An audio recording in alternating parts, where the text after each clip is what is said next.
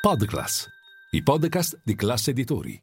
Il rally continua a Wall Street tanto che in questo venerdì 31 di marzo l'SP 500 ha riaggrappato i 4.100 punti ma il Nasdaq si mette in mostra archiviando il migliore trimestre dal 2020 con un incremento di circa il 16%. Linea mercati. In anteprima, con la redazione di Class CNBC, le notizie che muovono le borse internazionali. Potremmo chiamarlo il riscatto delle grandi società con una grande capitalizzazione perché in questo trimestre ci sono gruppi come il produttore di chip Nvidia che ha guadagnato il 90%, Meta oltre il 70%, Tesla più di 50 punti percentuali. Peraltro un gruppo questo che si prepara a comunicare i risultati sulle consegne del primo trimestre e che dovrebbero essere da record. Per ricapitolare, con questa giornata termina la la migliore settimana da gennaio per SP 500 e Nasdaq, la migliore da dicembre per il Dow Jones.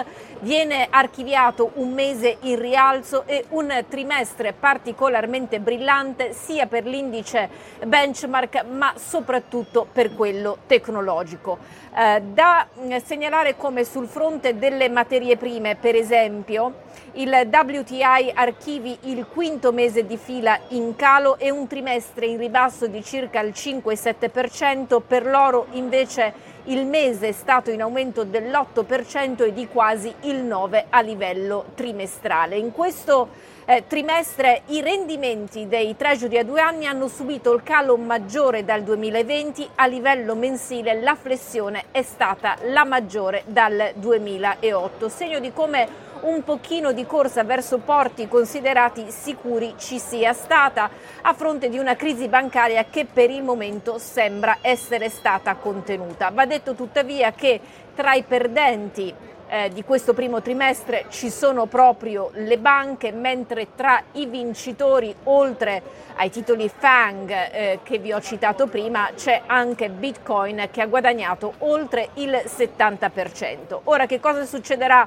ad aprile resta chiaramente da vedere, ma storicamente sappiamo che si tratta di un mese incoraggiante. Vi cito una ricerca che dice che dal 1980 28 volte l'SP 500 è stato positivo nel primo trimestre e solo 4 di quelle volte il resto dell'anno ha avuto poi un bilancio negativo. Peraltro questo è un anno preelettorale, quindi questo eh, significa che i primi sei mesi dell'anno sono generalmente i migliori. Um, la tesi dei tori è che il rischio contagio è stato contenuto, che le strette della Fed sono praticamente finite, che l'economia sta tenendo, mentre eh, gli orsi dicono attenzione perché la stagione delle trimestrali comincerà tra un paio di settimane e vedremo che le guidance fornite dalle aziende sono state troppo alte e che quindi i risultati forse eh, deluderanno. Inoltre un credit crunch potrebbe essere alle porte e di conseguenza l'economia tutta ne risentirà. Vedremo insieme come andrà a finire. Intanto l'inflazione negli Stati Uniti sembra andare nella direzione giusta, almeno quella misurata eh, dal dato preferito dalla Fed, il PCI che a febbraio è salito su base mensile dello 0,3% e annuale del 4,6%. Uh, va detto tuttavia che John Williams, il numero uno della Fed di New York, ha spiegato come la lotta dell'inflazione resti una priorità.